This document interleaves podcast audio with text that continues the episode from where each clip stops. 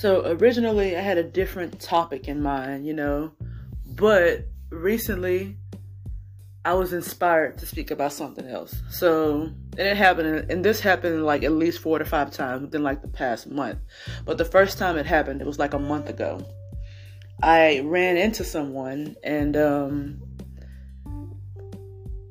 they asked me, you know, like, what is it that I do for a living and all that jazz. And I told them that I was a personal trainer. And the first thing that came out of their mouth, oh, no, personal training is expensive. I'll never do that. And I'm just like, first of all, I wasn't even trying to sell you or anything like that. So I don't know where that comment would come from. But it just so ironically, it happened at least four to five times within just like the next few weeks. Like the moment someone found out that I was a personal trainer, the first thing that they said was, personal training is expensive. It costs too much. I can't do that. I won't do that. Like, as if I asked them to buy personal training, like buy any packages or anything like that for me. So that inspired my next topic of personal training is not expensive. You just don't understand it. You don't understand what goes on. About 90% of the population thinks that the job of a personal trainer is just to write workouts, tell you what to eat, and tell you what to do. But that's not it. Like that that only scratches the surface a little bit.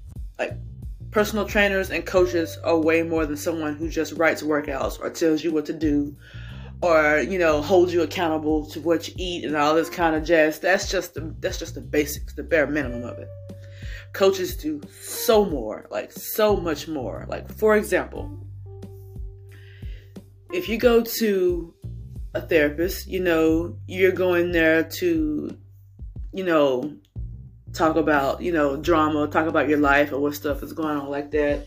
And the therapist has to sit there and, you know, listen and try to dig deeper and dig deeper to what the root cause of your anxieties and all of this kind of stuff, all that kind of stuff. Coaches do the exact same thing. Because the very, very, very first thing that a coach must, must establish is your why. And what I mean by your why, your why is not just something as simple as, oh, I want to tone up, I want to lose some fat here, I want to put on some muscle here. Like that right there it's just like the most basic and common response that anyone could ever give.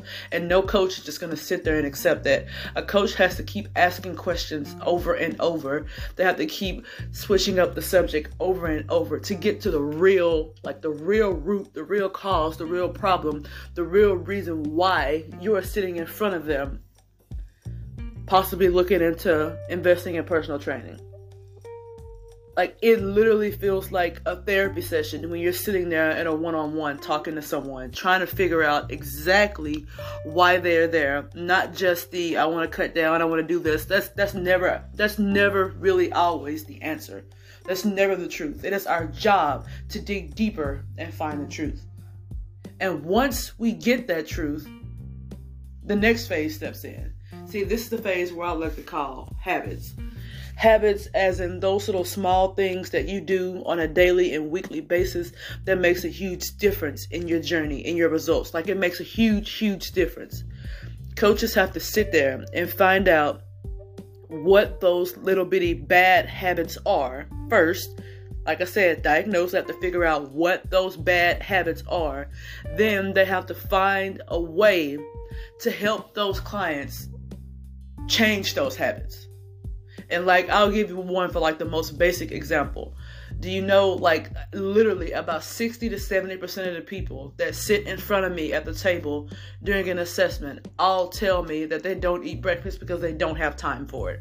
That's a bad habit. That's one of the that's one of the worst habits you can have is to skip breakfast because you don't have time for it. So not only does that coach have to sit there and find out exactly what's happening in that morning hour, like what is so hectic to the point to the point where you you don't have time to have your very very first meal of the day before you leave the house. That's the first thing a coach has to do is figure out what their schedule is like. What do they have going on to see why are they skipping breakfast. Then after that, they have to find a solution to help them get their breakfast in before leaving the house. And that's just another example. Like that is what I like to call like changing habits. And it literally starts right there. You got to figure out why does this client snack so much? You know? What drives them to snack? Like what it is. It's not just, oh, because I feel like it, oh, because I'm hungry. There's always something deeper. There's always something deeper to the reason why they snack so much. Okay, then when you find out why, now you gotta figure out a way to either reduce the snacking or find a replacement for it. So like honestly, like when people when the first thing that comes out of your mouth is personal training is expensive, the problem is you don't know enough about it. You don't know what actually goes on. Like you don't know what coaches go through. Coaches are teachers. Okay? We're babysitters. If you think we're not babysitters, try leading a group fitness class. All right? You literally have to sit there and get everyone's attention, try to get them to stop talking, go over the workout, go over all the exercises, demo and demo over and over because two people in the back were talking and they were not paying attention. So you have to keep repeating yourself over and over and over. Coaches do a lot. So when you say personal training is expensive, what you're saying is you don't understand what goes on. You don't know what coaches go through. You don't know. All you think about is they just write a workout and tell you what to eat and hold you accountable. That's that's that is scratching the surface. And at some point, coaches have to start hold coaches have to start holding you accountable for you to do your part. What I mean by you doing your part is not putting 100% of the weight on the coach.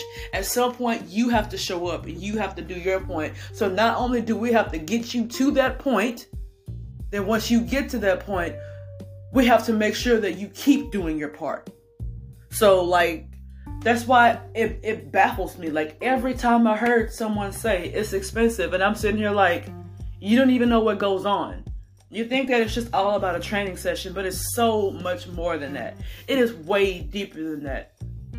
Coaches like are coaches are the most underrated workers in the industry because they don't understand what we do. I'm just here to give you a little bit. I didn't even I didn't even give you 50% of what we do. That's just a small amount of what we do as coaches. So the next time you get ready to fix your mouth to say that personal training is expensive, put some respect on our names.